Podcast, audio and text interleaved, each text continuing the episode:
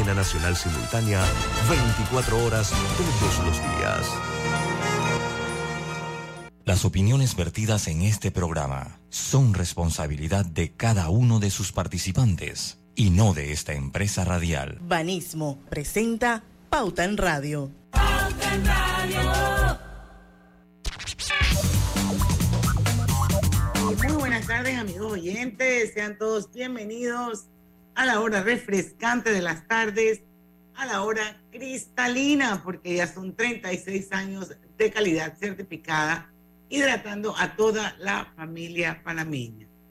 Hoy es miércoles, miércoles 18 de enero de 2023, son las 5 de la tarde y vamos a dar inicio a Pauta en Radio, la hora refrescante.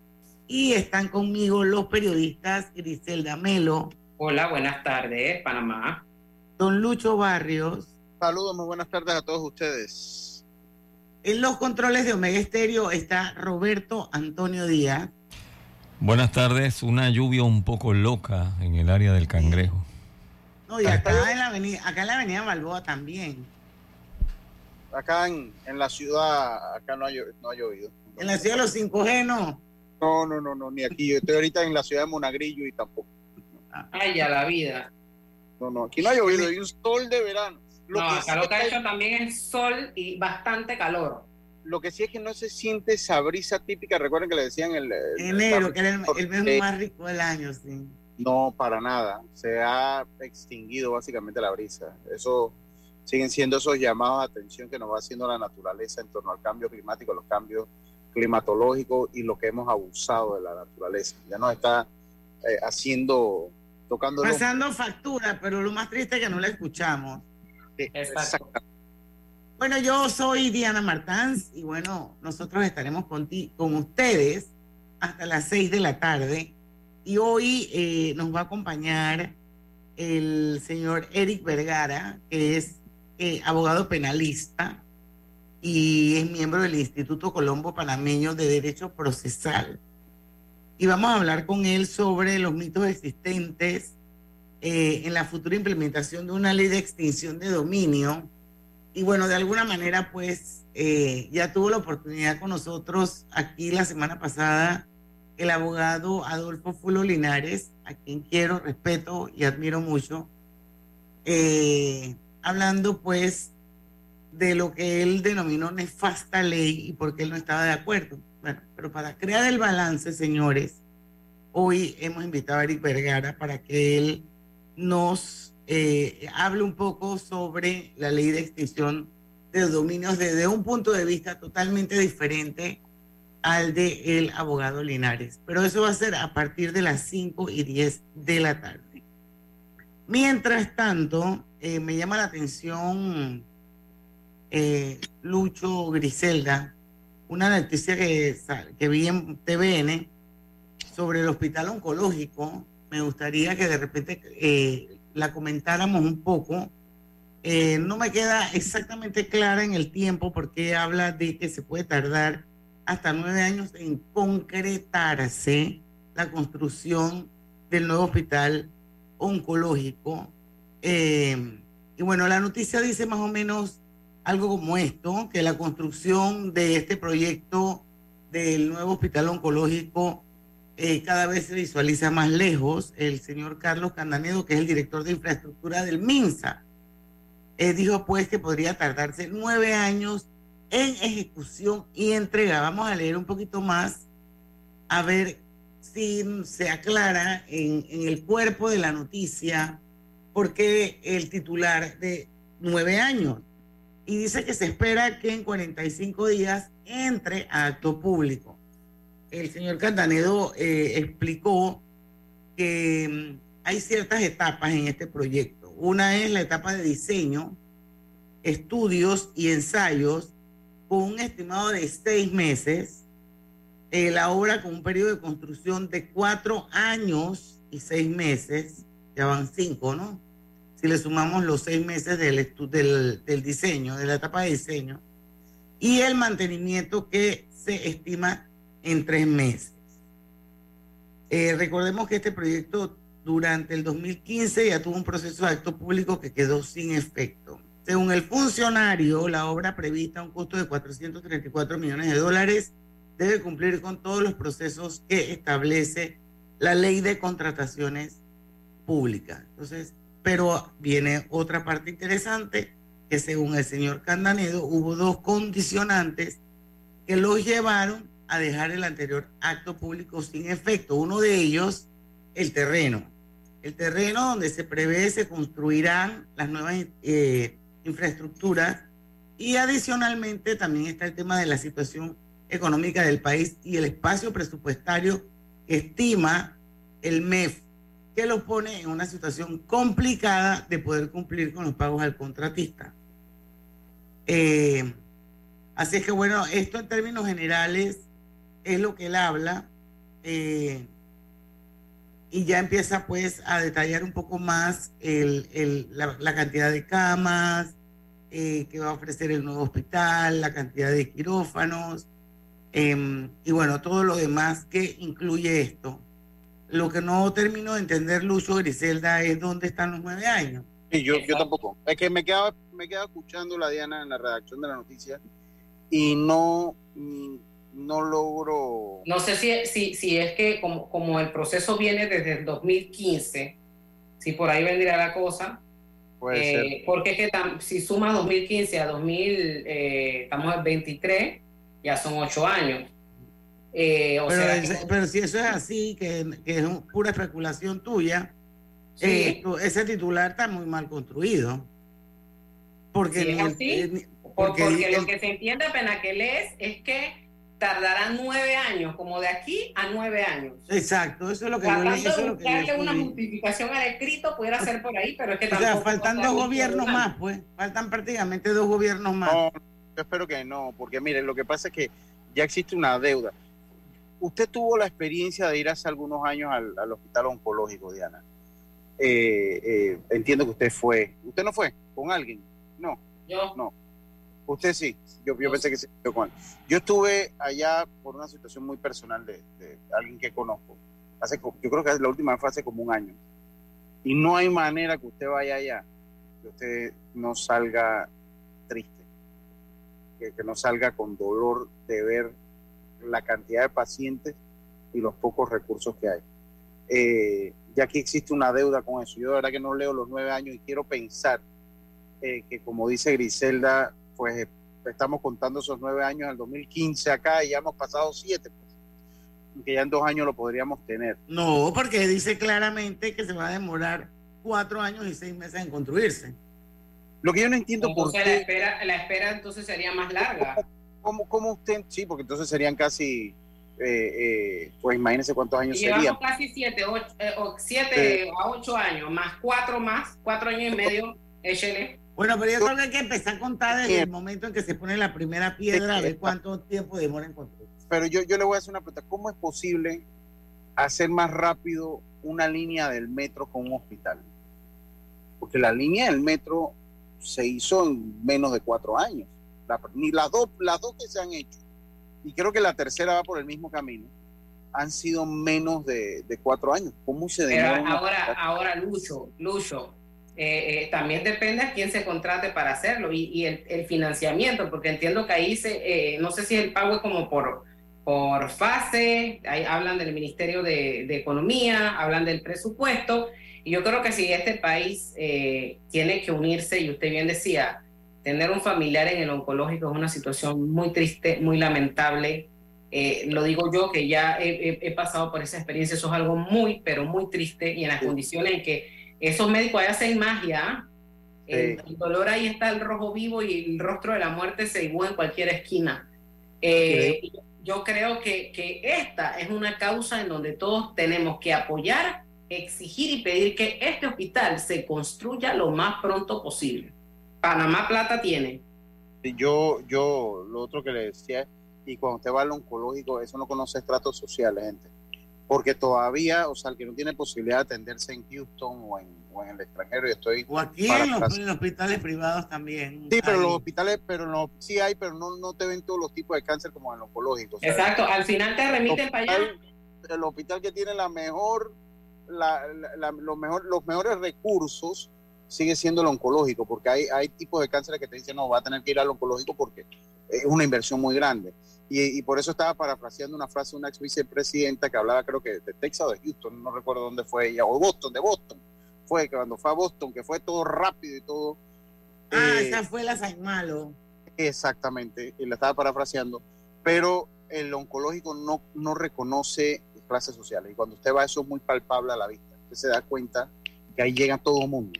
Llega todo el mundo. Ojalá porque es más, una deuda, una deuda. Aquí, deberíamos estar hablando en tener satélites del oncológico en el interior de la República. ese, debería, ese, debería, ser el tema. Uno en, Santiago para provincia central y otro en Chiriquí para Bocas del Toro. No, pero creo que ya acaban de abrir uno en Chiriquí. correcto, correcto, sí. Sí, lo acaban de abrir. ¿Del, oncológico o del...? Del, del, hay un oncológico. No, del oncológico bueno. Hace unos meses atrás. Pero bueno, para terminar la noticia, porque nos tenemos que ir al cambio, dice que pese a todos los obstáculos que podrían surgir, ya sea por reclamos e impugnaciones tras el acto público de adjudicación de obra, dentro de su programación como gobierno, contemplan de que este año se pueda dar la orden de proceder en los nuevos terrenos que están por obtener en un área cercana a la ciudad del saber, en Clayton. Así que bueno, esto. Ojalá que ese, ese titular no haya sido el correcto y que no sean nueve años más que haya que esperar. Sí, ojalá. Señores, son las 5 y 11. Vamos al cambio comercial. Esperemos que a la vuelta ya esté con nosotros eh, don Eric Vergara para hablar desde otra visión sobre eh, la ley de extinción de dominio. Vamos y venimos.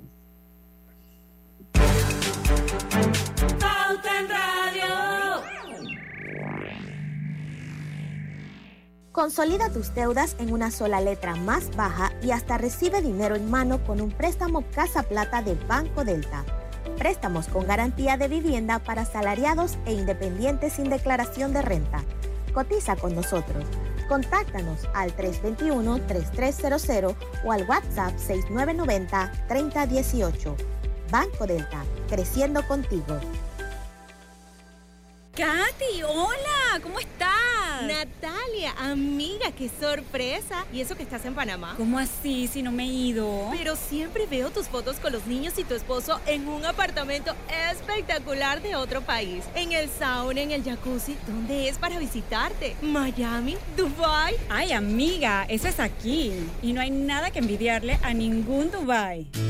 Tu nuevo hogar en Riviera del Golf va a estar fuera de este mundo. Un proyecto en Coco del Mar con la más alta calidad y acabados superiores, de 183 a 250 metros cuadrados. Cuenta con área social, sala de reuniones, jacuzzi, sauna, área de juegos y más. Llámanos al 304-9800. Riviera del Golf, un proyecto Provivienda. Recuerda que el Metro de Panamá, por la seguridad de todos, es importante esperar el tren detrás de la línea amarilla. Viaja seguro, cumple las normas. Hola buen amigo, hola, ¿cómo estás? Vamos juntos a lograr los sueños que hacen grande a Panamá. Hola buen vecino y tus ganas de hacer más. Con un servicio cinco estrellas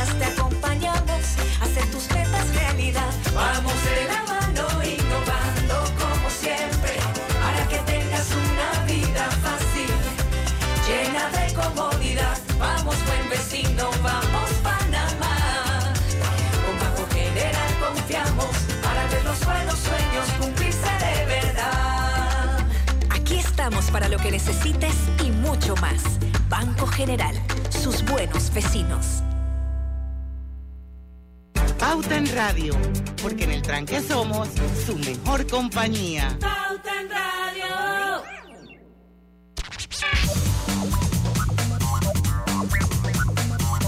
Y estamos de vuelta con su programa favorito de las tardes, Pauta en Radio. Quiero recordarles que este programa se está transmitiendo en vivo y de forma simultánea a través de dos cuentas abiertas de Facebook a las que usted puede acceder y eh, obviamente puede participar eh, a través de Omega Estéreo, la página de Grupo Pauta Panamá y estamos, por supuesto, en los 107.3 del dial en todo el país.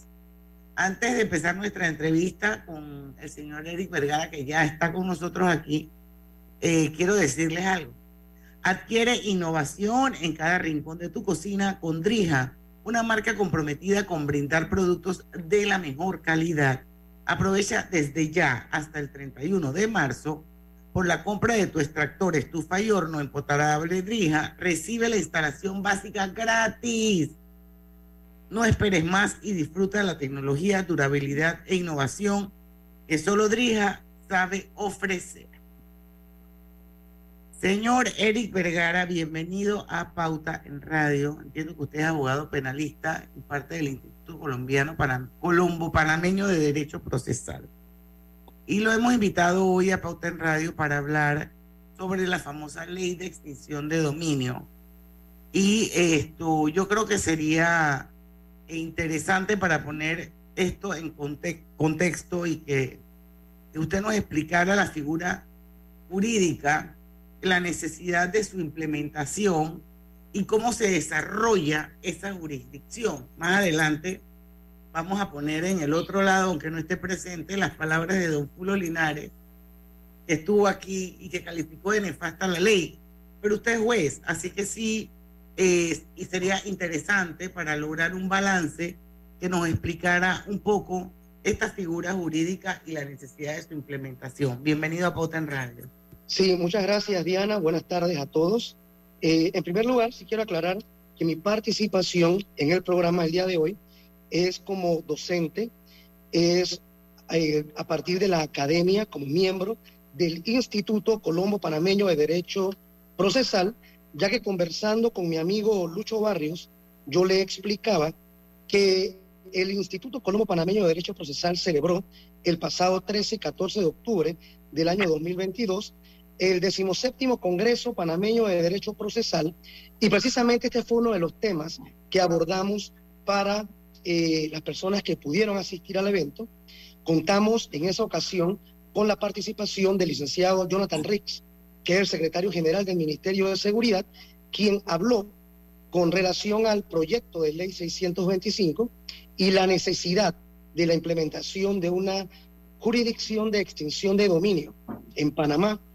De igual manera, en ese evento contamos con la participación del abogado litigante colombiano Mauricio Pava, que es miembro del Instituto Colombiano de Derecho Procesal y él puso en perspectiva la experiencia colombiana con relación a esta figura y algunos problemas que se estaban suscitando en su implementación para darle como una perspectiva a la República de Panamá a quienes asistieron al evento de qué nos podía esperar con relación a esta eh, ley de extinción de dominio.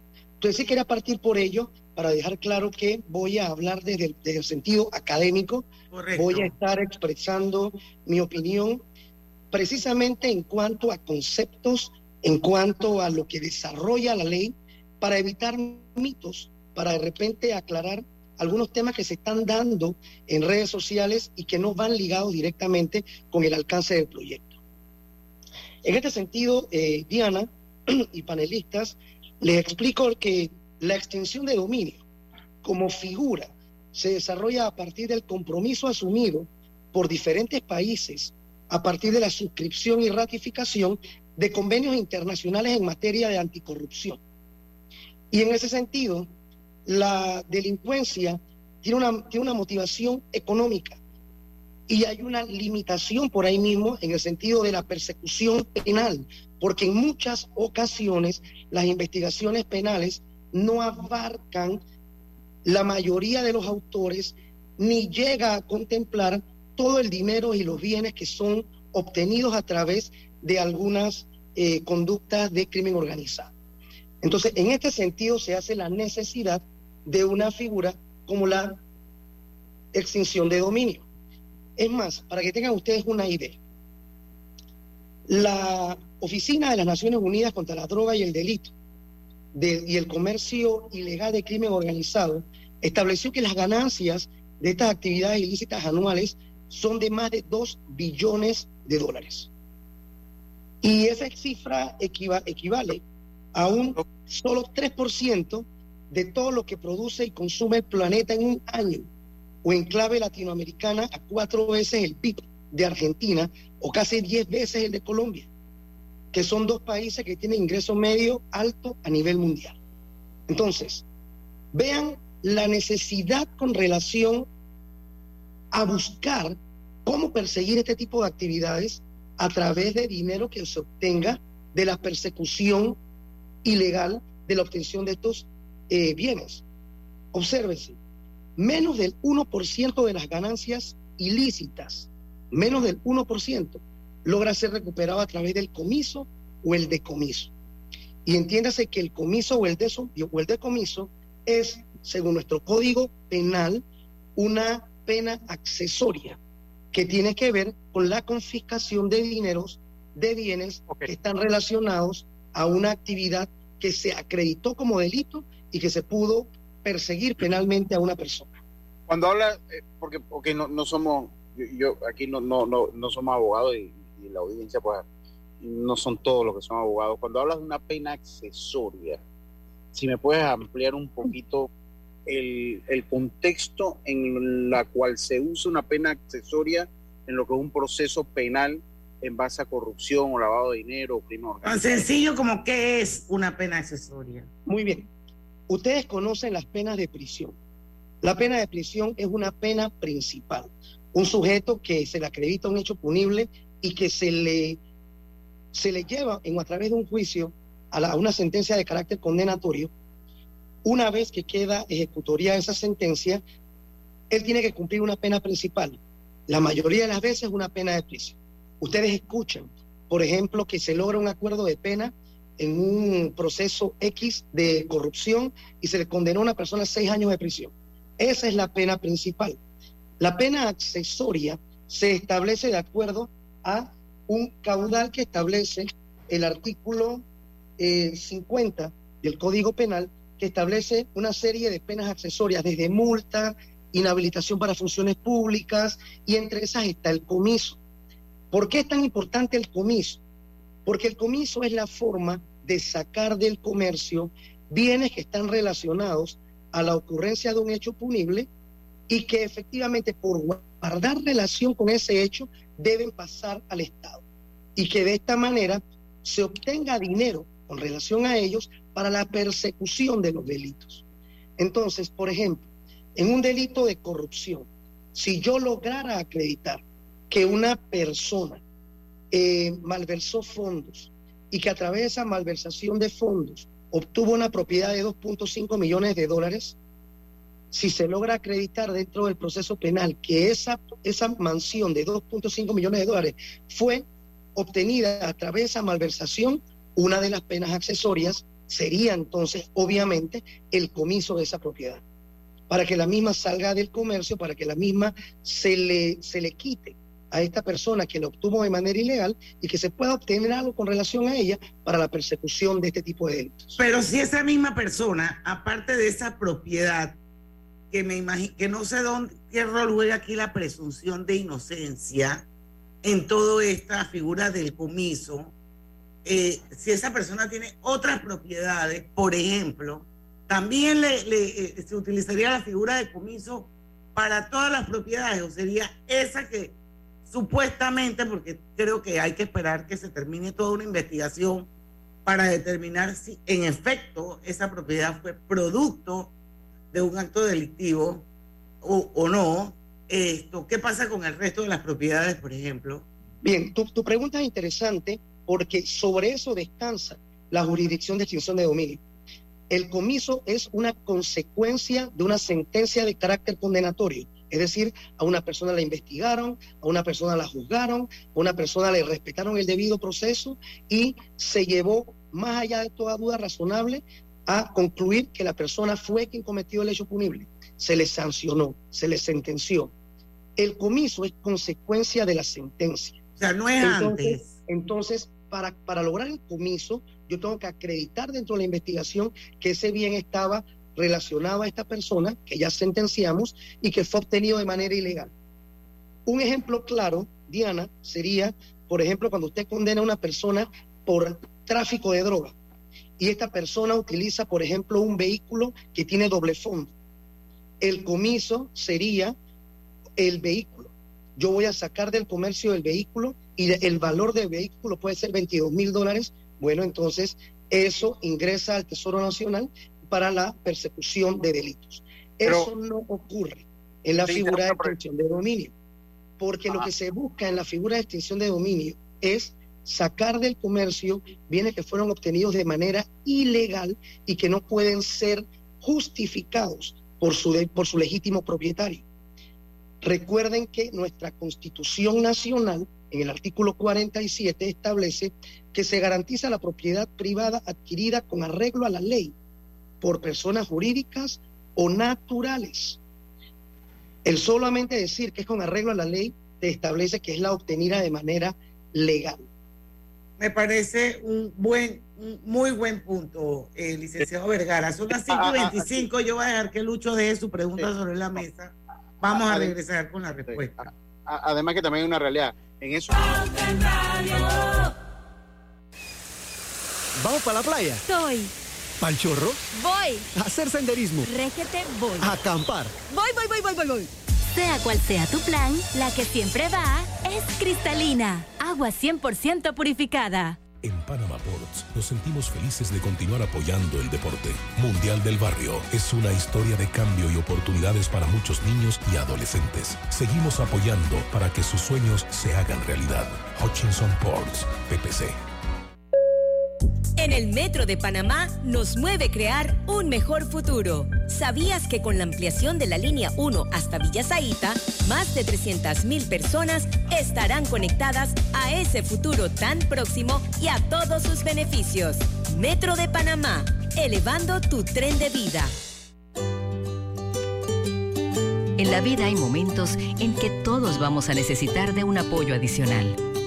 Para cualquier situación, hay formas de hacer más cómodo y placentero nuestro diario vivir. Sea cual sea su necesidad, en Hogar y Salud los apoyamos haciéndole la vida más fácil, porque contamos con la experiencia necesaria para recomendarle lo que usted necesite. Recuerde, Hogar y Salud les hace la vida más fácil. Atención, amigos de Veraguas, ya abrimos nuestra nueva sucursal en Boulevard Santiago. Estamos abiertos en todas nuestras sucursales del país y le hacemos su entrega de forma gratuita en Panamá Centro. Para mayor información, puede consultar en Instagram y Facebook. La vida tiene su forma de sorprendernos, como cuando un apagón inoportuno apaga la videoconferencia de trabajo. ¡Ay, la vida! Y sin querer, se enciende un momento maravilloso con tus hijos. Y cuando lo ves así, aprendemos a soñar más. Porque en los imprevistos también encontramos cosas maravillosas que nos enseñan a decir IS a la vida. Internacional de Seguros. Regulado y supervisado por la Superintendencia de Seguros y Reaseguros de Panamá. Global Bank presenta el Global Tip del Día Hoy hablaremos sobre la importancia del ahorro. El ahorro es un objetivo que debemos priorizar en nuestras vidas, ya que nos permite alcanzar sueños y metas como comprar el carro que siempre quisiste, tu casa soñada o hacer ese viaje tan esperado. No es una tarea tan complicada. Anímate y empieza desde hoy a ahorrar. Espera nuestro próximo Global Tip. Hasta pronto.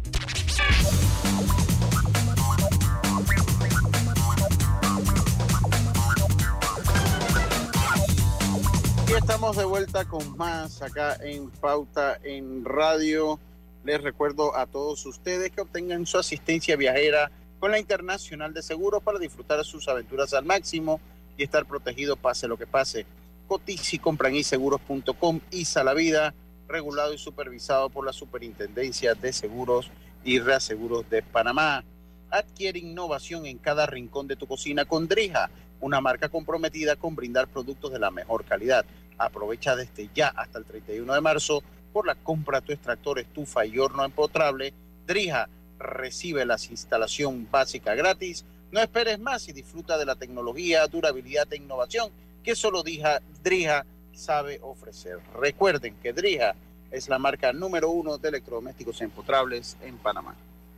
Licenciado Vergara, bueno, para los que nos acaban de sintonizar, nuestro invitado de hoy es Eric Vergara, que es abogado penalista, y estamos hablando sobre la ley de extinción de dominio. Y me gustaría que concluyera el tema del el comiso y la extensión de dominio antes de contestarle a Lucho sobre cómo va a ser la implementación de la ley, si va a pertenecer al órgano judicial que confluye en esa nueva ley y todo lo demás. Terminemos con el concepto de comiso y extinción de dominio, licenciado Vergara. sí, muchas gracias, eh, Diana. Eh, efectivamente, tal como inicié mi intervención desde el punto de vista eh, académico, desde el punto de vista didáctico, Lucho dejaba plasmado el tema de las complicaciones que podrían existir con relación a, los comisos y en cuanto a los bienes que se deterioran. Y es que precisamente la jurisdicción de extinción de dominio, según la manera en que está redactada en el, en el proyecto de ley 625, busca ir contra la limitación de los comisos penales. Recuerden que las investigaciones penales culminan por la muerte del acusado, por la prescripción de la acción penal, por la existencia de fueros o inmunidades de la persona que ustedes van a investigar, por criterios de oportunidad, existe una terminación anticipada en cuanto a acuerdos de, pena. Y aquí es importante advertir que cuando se da una terminación anticipada de un proceso, la investigación termina allí. Y eso limita que el Ministerio Público pueda ir más allá de lo que posiblemente hubiera arrojado una investigación más fuerte. Entonces, con relación a esto, es cuando existe la necesidad de poder investigar de alguna manera a través de un instrumento que revista de legalidad la forma de llegar a tumbarle el músculo a las organizaciones criminales. Aquí hablamos de corrupción a nivel de América Latina. Y hemos visto algunos procesos que todavía no han terminado en nuestros tribunales de justicia. Y esto llama la atención porque el crimen organizado trabaja a través de corromper económicamente a distintos funcionarios. Y la manera de poder perseguir este crimen organizado es quitándole entonces ese poder económico de alguna manera. Y es que la, ley de extensión de dominio per se no es mala, si si no, no estuviera implementada en diferentes países y no sería un requisito en cuanto a eh, políticas internacionales en materia de anticorrupción. Puedo dar ejemplos y ustedes pueden verlo incluso en distintos documentales investigativos que hay en Netflix con relación a cómo se han caído carteles en Honduras precisamente por la implementación de la jurisdicción de extinción de dominio y lo que es quitarles del comercio ciertas propiedades, ciertos bienes que van de alguna manera restándole entonces la capacidad de corromper a través del poder económico. Y sobre eso descansa en realidad esta figura. esto nada más es para los corruptos, para los lavadores de dinero, para los traficantes eh, de drogas, para los que hacen trata de personas. Esta ley es básicamente para combatir eso, ¿verdad, licenciado? Ese, ese, ese es el espíritu. Ese es el espíritu. Puede ir más allá. Recuerden que yo les dije que el 1% de las ganancias ilícitas es recuperado a través del comiso, a través de, unas, de una sentencia. El 1%. Eso es nada. Entonces, ¿qué pasa con el 99% que no recuperamos? Eso sirve para corromper instituciones públicas y privadas. Eso sirve como fuente de violencia para mantener el status quo de estas organizaciones. Sirve para eh, la eliminación de empresas lícitas del sector privado legal que no pueden competir contra estas, eh, contra estas eh, empresas sí, de, competencia desleal. Una competencia desleal. Competencia desleal, claro. Claro, uno tiene un fin de generar dinero y otro tiene un fin de lavar. ¿Cómo tú compites si a uno no le importa ni siquiera el costo de producción o el costo los gastos? Es lo que tienes otro, él, tiene un negocio para otro sentido al que tienes tú, ¿no? Totalmente. Obvio. Entonces, e, esto crea una desconfianza en los sectores financieros. Y, sobre la base de esto es entonces que se adecuó un sistema, y aquí voy con la respuesta de, Lucho, de, manera académica, la jurisdicción de extinción de dominio es independiente a lo que es la jurisdicción penal ordinaria. Eso sí, quien sea el juez especializado en extinción de dominio y quienes sean el Tribunal Superior de Apelaciones de Extinción de Dominio, como lo establece el, el proyecto de ley 625, tienen que ser funcionarios especializados no solamente en penal, sino también en civil, también en agrario, también en comercial. Porque los cada tenemos. Una de, cada una de estas figuras se van a ver involucradas en estas investigaciones. Sí, todo se articula. Exacto. Yo les comentaba que nosotros, a final del año pasado, tuvimos la participación del abogado Mauricio Pava y él nos indicaba que lo que, lo, lo, la, lo que va en contra de la implementación de esta ley en Colombia es el tiempo que duran los procesos. Él nos hacía referencia a que los procesos de extinción de dominio pueden durar hasta 20 años. ¡Wow! Eso es demasiado. Pero, pero, de la manera en que está regulado en el proyecto de ley, pareciera que la jurisdicción en Panamá será mucho más, mucho más rápida, porque se asemeja mucho a los tiempos del sistema penal acusatorio. ¿Y cuántas instancias apelatorias tiene en un momento determinado un supuesto lavador por poner el delito ya con nombre y apellido? ¿En la jurisdicción penal? con la ley de extinción de dominio. Ah, no, con, con la ley de extinción de dominio lo que se establece es que existe una investigación por parte de un fiscal especializado en extinción de dominio que va a recabar elementos probatorios respetando el debido proceso. Bueno, y si lo encuentran culpable al final, esa persona, esa persona puede apelar. ¿Hay alguna instancia a la cual esa persona puede apelar?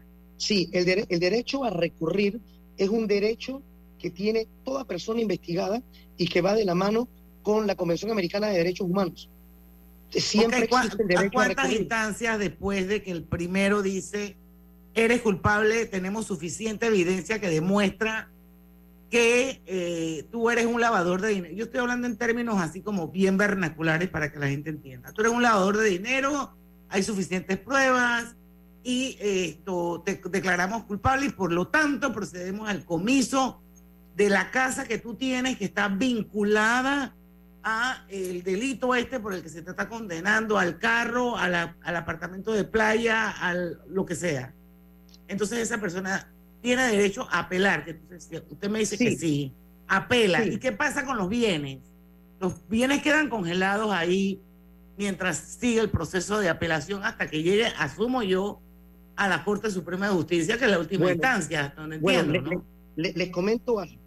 según lo que establece el proyecto 625, hay una sede de Tribunal de Apelaciones con relación a la extinción de dominio, que tiene jurisdicción a nivel nacional. El tema de, las medidas cautelares reales, que es lo que ustedes hablan con relación a estos bienes, la misma, el mismo proyecto habla sobre la creación de una dirección de administración de bienes aprendidos y de extinción de dominio, en el artículo 78. Y con relación a esto dice que ella goza de autonomía técnica financiera y administrativa, aunque está adscrita al Ministerio de Economía y Finanzas. Dice el artículo que esta dirección recibirá, registrará, administrará, supervisará, conservará, custodiará, asignará en uso y custodia, donará y en general dispondrá de los bienes que sean puestos a su disposición, atendiendo la utilidad pública y de interés social. Lo que se busca entonces es que efectivamente exista una dirección que vea la necesidad de que estos bienes no se pierdan, porque obviamente hay un titular de, esta, de, este bien, hasta que se demuestre lo contrario, que eh, tiene derecho a que se conserve el mismo. No todos los bienes pueden conservarse de la misma manera. Hay bienes que son perentorios, como por ejemplo los semovientes, llámense eh, ganados.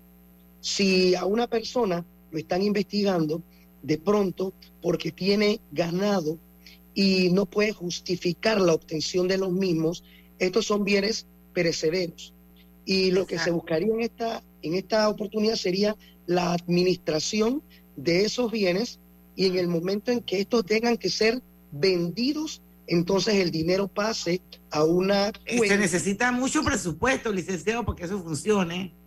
Es que ahora que tú caes en este tema de la Dirección de Administración de Bienes Aprendidos, esa era otra de las, eh, de, las críticas que existían en el sistema colombiano, porque nos indicaba este abogado que entonces en esta dirección en Colombia ya se estaban dando investigaciones de corrupción.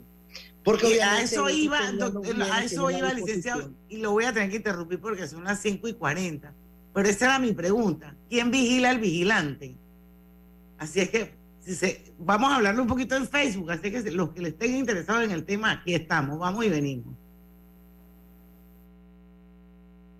Dale mayor interés a tus ahorros con la cuenta de ahorros Rendimax de Banco Delta. Gana hasta 3% de interés anual y administra tus cuentas desde nuestra banca móvil y banca en línea. Ábrela ya en cualquiera de nuestras sucursales. Banco Delta, creciendo contigo. La vida tiene su forma de sorprendernos, como cuando un apagón inoportuno apaga la videoconferencia de trabajo. ¡Ay, la vida! Y sin querer, se enciende un momento maravilloso con tus hijos. Y cuando lo ves así, aprendemos a soñar más.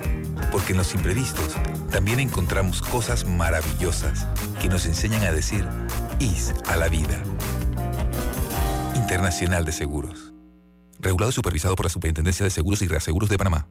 Conoce a una de las mineras profesionales de Cobre Panamá. Mi nombre es Nancy Melina Lazo Toribio. Todo inició cuando se me presentó la oportunidad de formar parte del grupo de formación. Se me cumplió el sueño, no solamente de ser operadora de equipo pesado, sino que también me dieron la oportunidad de ser entrenadora de uno de los equipos más grandes que llegó aquí a Panamá. De los mayores retos ha sido este, poder hacerlo bien. Sigue la historia de esta panameña en nuestras redes sociales, arroba Cobre Panamá, y descubre por qué Cobre es es el futuro. El Metro de Panamá insta a todos sus usuarios a cuidar sus instalaciones, manteniendo siempre todos los espacios limpios. En Hutchinson Ports, PPC, hoy y siempre estaremos orgullosos de ser parte del país que une al mundo y nos esforzamos porque con nuestro trabajo el nombre de Panamá llegue cada día más alto. Felicidades Panamá. Te desea Hutchinson Ports PPC. Pauta en Radio, porque en el tranque somos su mejor compañía. Pauta en Radio.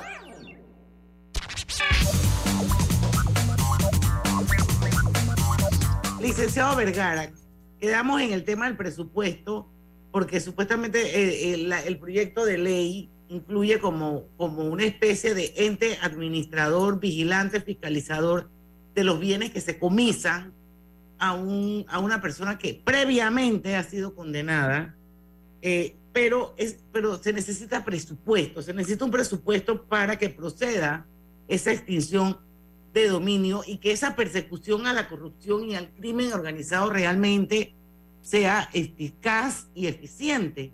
Háblenos de los presupuestos. Bien, eh, te voy a corregir en algo rapidito, eh, Diana, porque... No soy abogada. Sí, la, Dirección de Administración de Bienes Aprendidos y Extinción de Dominio eh, obviamente forma parte de esta jurisdicción especial y no tiene necesariamente que ver con una sentencia condenatoria previa, porque es que este es el ente que va a administrar los bienes que te voy a decomisar mientras te sigo investigando en la jurisdicción de extinción de dominio. Así se maneja. Pero yo le entendí a usted al principio del programa que cuando una persona le quitaban un bien era porque ya había culminado un proceso donde se había podido probar que esa persona tenía ese bien o que ese bien estaba era vinculante al delito. Sí, porque eso se llama comiso. Cuando hay comiso, que es la consecuencia de una sentencia condenatoria, yo te quito eh, los bienes del comercio. Pero en la extinción de dominio, recuerden que como está redactado en el proyecto 625, aquí se habla de todo un aparato procesal como la justicia penal ordinaria, pero en una jurisdicción especial de extensión de dominio, con un fiscal que va a investigar, con un fiscal que cuando considere que hay presupuestos para perseguir a una persona natural o una persona jurídica, le va a solicitar al juez de extinción de dominio medidas cautelares para sacar del comercio esos bienes que considera están obtenidos de manera ilegal. Entonces, esos bienes, cuando a usted se los sacan del comercio dentro de una investigación de extinción de dominio, esos bienes son administrados por la dirección que yo le manifesté. ¿Y cómo hace esa persona, cómo hace esa persona si deciden desde el punto de vista del criterio, discreción de un juez de acuerdo a la cantidad de documentación que entrega un fiscal, según estoy entendiendo? ¿Cómo haría esa persona para defenderse si se queda sin absolutamente ningún bien, sin plata y sin nada? ¿Cómo se defiende? Muy bien, según lo, recuerden que todo, esto, según la, según la ley 625, que no, perdón, el proyecto 625, que no ha sido implementado, da los, los márgenes sobre los cuales opera esta jurisdicción e indica que existe una acción penal pública en el artículo 14, que dice, cuando en el ejercicio de la acción de extinción de dominio se tenga noticia de la existencia de un hecho de carácter delictivo perseguible de oficio, el fiscal especializado en extinción de dominio dará conocimiento al Procurador General de la Nación con la finalidad de que se ejerza la acción penal con el auxilio de los organismos policiales correspondientes cuando proceda. El tema acá, Diana, es que el artículo 5 establece cuándo procede la extinción de dominio. Son presupuestos. Y este es el artículo controversial.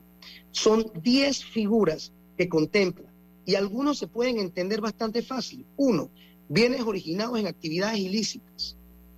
Ojo, recuerden que esto no es un comiso porque yo he probado que alguien estaba relacionado a un delito.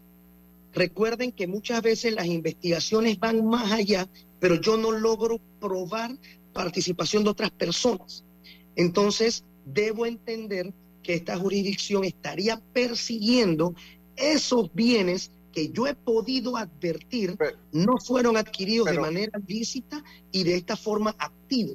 Entonces, no, es muy abierto, no es muy abierto el parámetro de actividades delictivas, o sea, ilícitas, porque hay actividades ilícitas relacionadas al crimen organizado, lavado de dinero y otras actividades ilícitas que no entran dentro de esa, dentro de esa, dentro de esos puntos. Entonces, no está como muy abierto eso, Eric. O sea, actividades ilícitas. Pues, o sea, yo tengo un billete, me da un billete falso y yo lo pongo, o sea, ya me quitas todo. No, no sé si me explico.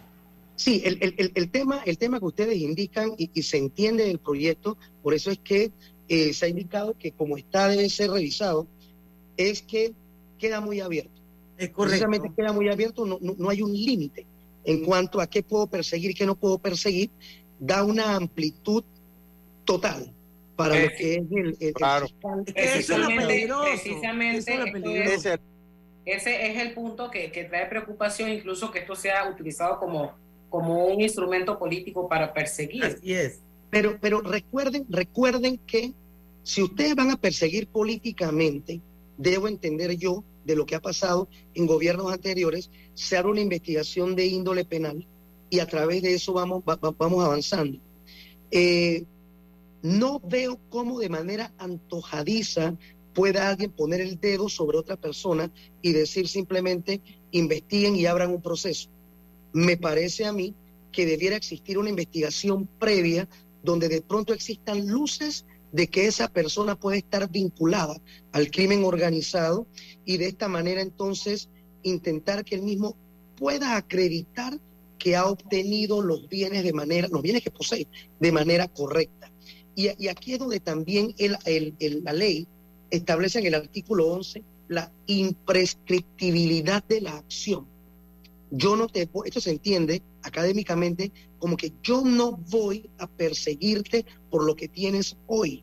La ley me permite perseguirte por lo que tú o de cómo tú obtuviste lo que tienes hoy. Porque tú puedes tener empresas actualmente que están inscritas, que están pagando sus impuestos y que te generan un millón de dólares al año.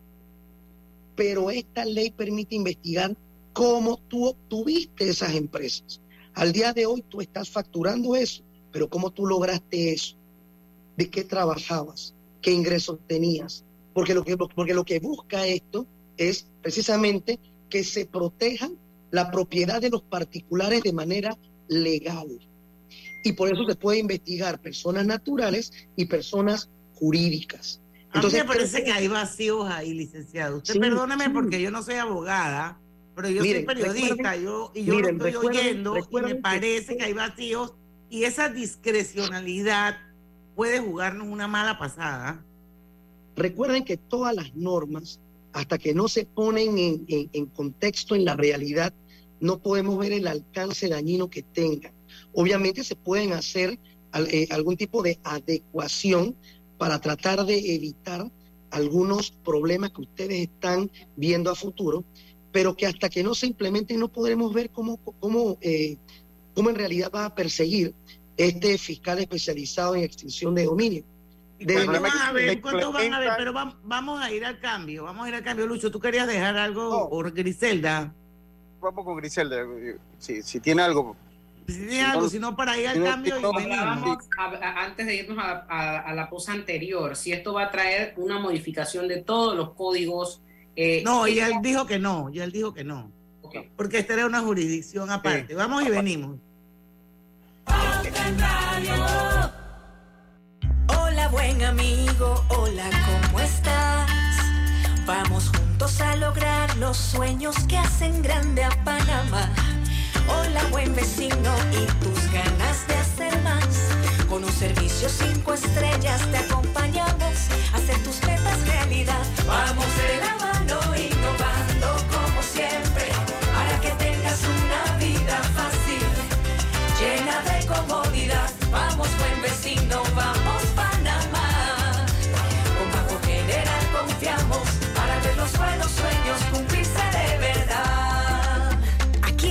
para lo que necesites y mucho más. Banco General, sus buenos vecinos. En el Metro de Panamá nos mueve crear un mejor futuro. ¿Sabías que con la estación Aeropuerto en Tocumen facilitaremos la movilidad a diferentes destinos? Además, con la construcción de la línea 3 a Panamá Oeste, movilizaremos a más de 160 mil pasajeros diariamente. Metro de Panamá, elevando tu tren de vida. Conoce a uno de los mineros profesionales de Cobre Panamá. Mi nombre es Edwin Salazar, gerente de producción mina. Ingresé a Cobre Panamá en el 2015 como asesor de recursos humanos. Cuando ingresé estábamos en la etapa de construcción, toda la planificación para la formación de los operadores que tenemos hoy en día, todos panameños. Creo que ha sido una trayectoria interesante y enriquecedora de mi parte. Sigue la historia de este panameño en nuestras redes sociales arroba Cobre Panamá y descubre por qué Cobre es es el futuro. ¿Les suena esto? Ofertas, pedidos, facturas, órdenes de compra, entrega, contratos, recibos, etc. Los documentos importantes están ahí, en algún lugar. Ojalá supiera dónde y cómo encontrarlos cuando realmente los necesita, sin perder tiempo. Ha llegado la hora de la gestión documental electrónica. Los documentos se escanean y guardan digitalmente de forma automática y centralizada. Llámenos al 209-4997 para un demo sin compromiso. Solutexa, expertos en digitalización y gestión documental.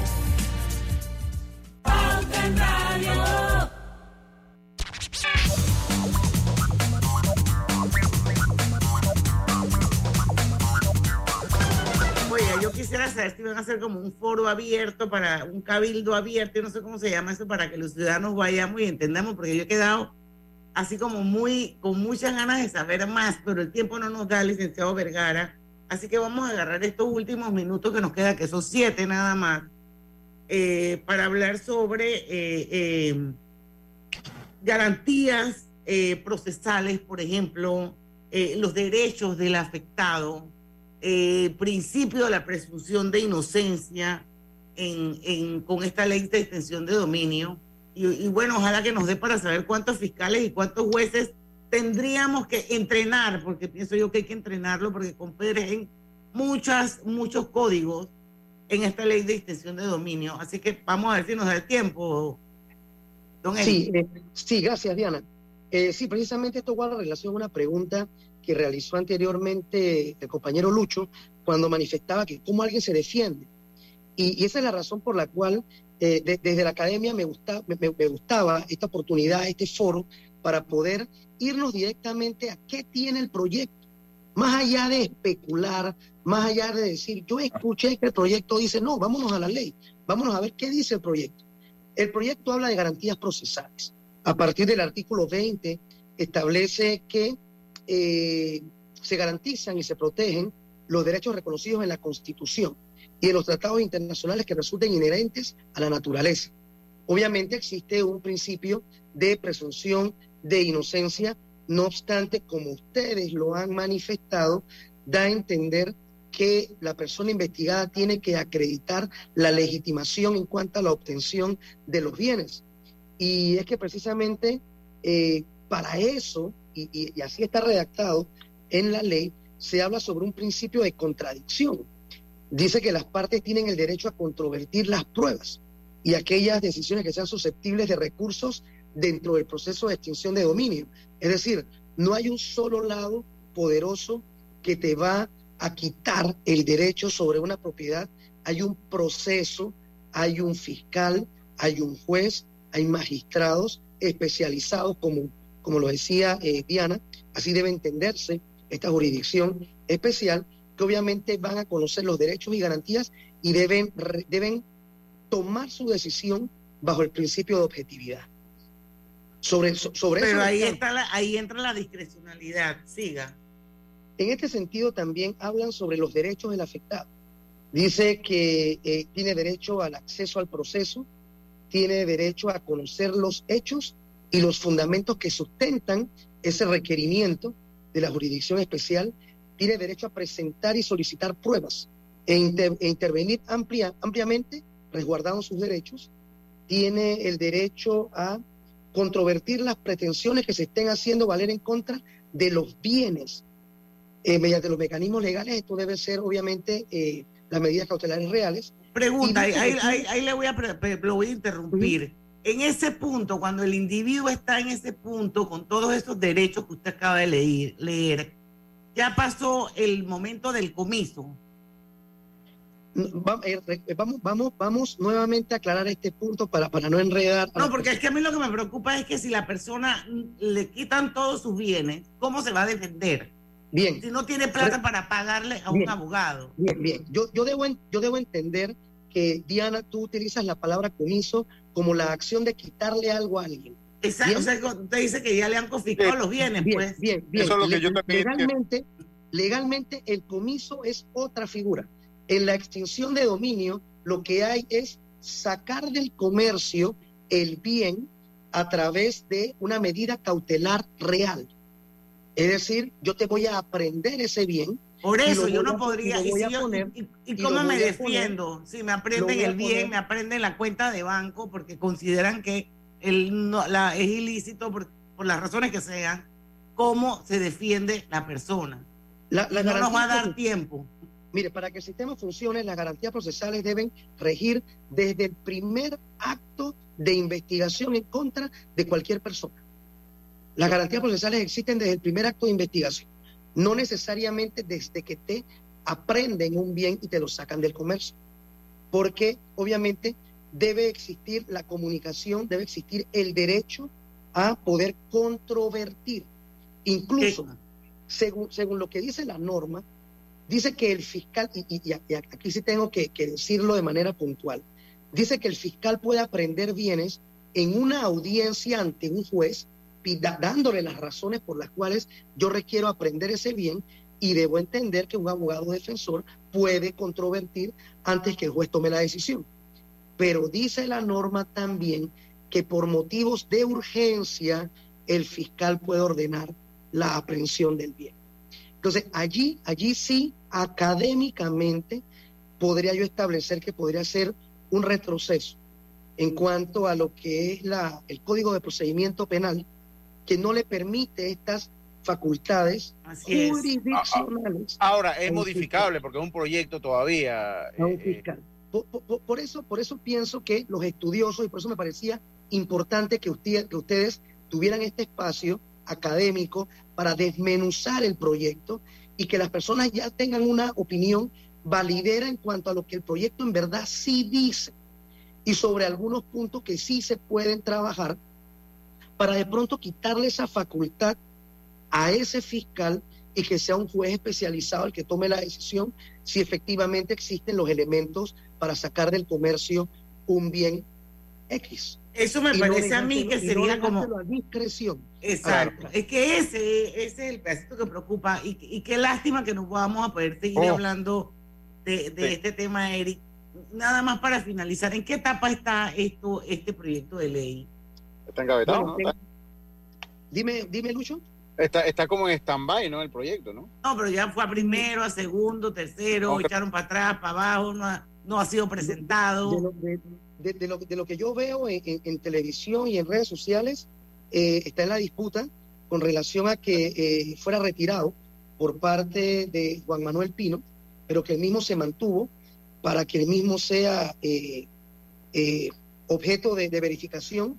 Esto, esto, esto obviamente requiere, por sentido común, una consulta ciudadana para que A pueda, parece que determin- sí. para que pueda determinarse los pros y los contras, tal como yo les indiqué, la, la, la razón por la cual nace la, la figura de extinción de dominio no es mala, porque perseguir el crimen organizado Así y evitar la totalmente de acuerdo con usted. en los países es algo positivo, pero de la misma manera, si se va a implementar, debe hacerse de manera responsable, Así debe hacerse es. de manera objetiva y debe hacerse salvaguardando el debido proceso también en esta jurisdicción especial. Eso es importante. Y la presunción de inocencia. Eh, qué lástima que se nos acabó el tiempo, licenciado, pero quiero darle las gracias por su participación. Ha sido usted una persona muy docente. Ojalá tenga Hemos la conocido mejor, oportunidad. claro. Ojalá tengamos la oportunidad de más adelante volver a hacer otro programa, porque yo creo que vale la pena. Y yo creo que todos en Panamá, por lo menos la gente decente en Panamá, está de acuerdo en que hay que perseguir la corrupción, hay que perseguir el crimen organizado para que realmente podamos vivir en una sociedad mucho más armónica. Es difícil, pero yo creo que es, un punto donde podríamos ponernos de acuerdo. Así que muchísimas gracias, licenciado Eric Vergara, por su tiempo y por su participación. Ha sido usted muy, muy docente. Yo, yo les agradezco la ventana eh, propiciada para poder dar un poco de docencia y aclarar algunos temas en cuanto a lo que es este proyecto tan controversial. Bueno, seguimos en Gracias. contacto. Mañana a las 5 de la tarde va a estar con nosotros Domingo La Torreca. Vamos a hablar de actividad económica, un sondeo que hace todos los meses el grupo Elemente. A las 5 en punto, porque en el tranque somos Su mejor compañía. compañía. Urbanismo presentó Pauta en Radio. En el Metro de Panamá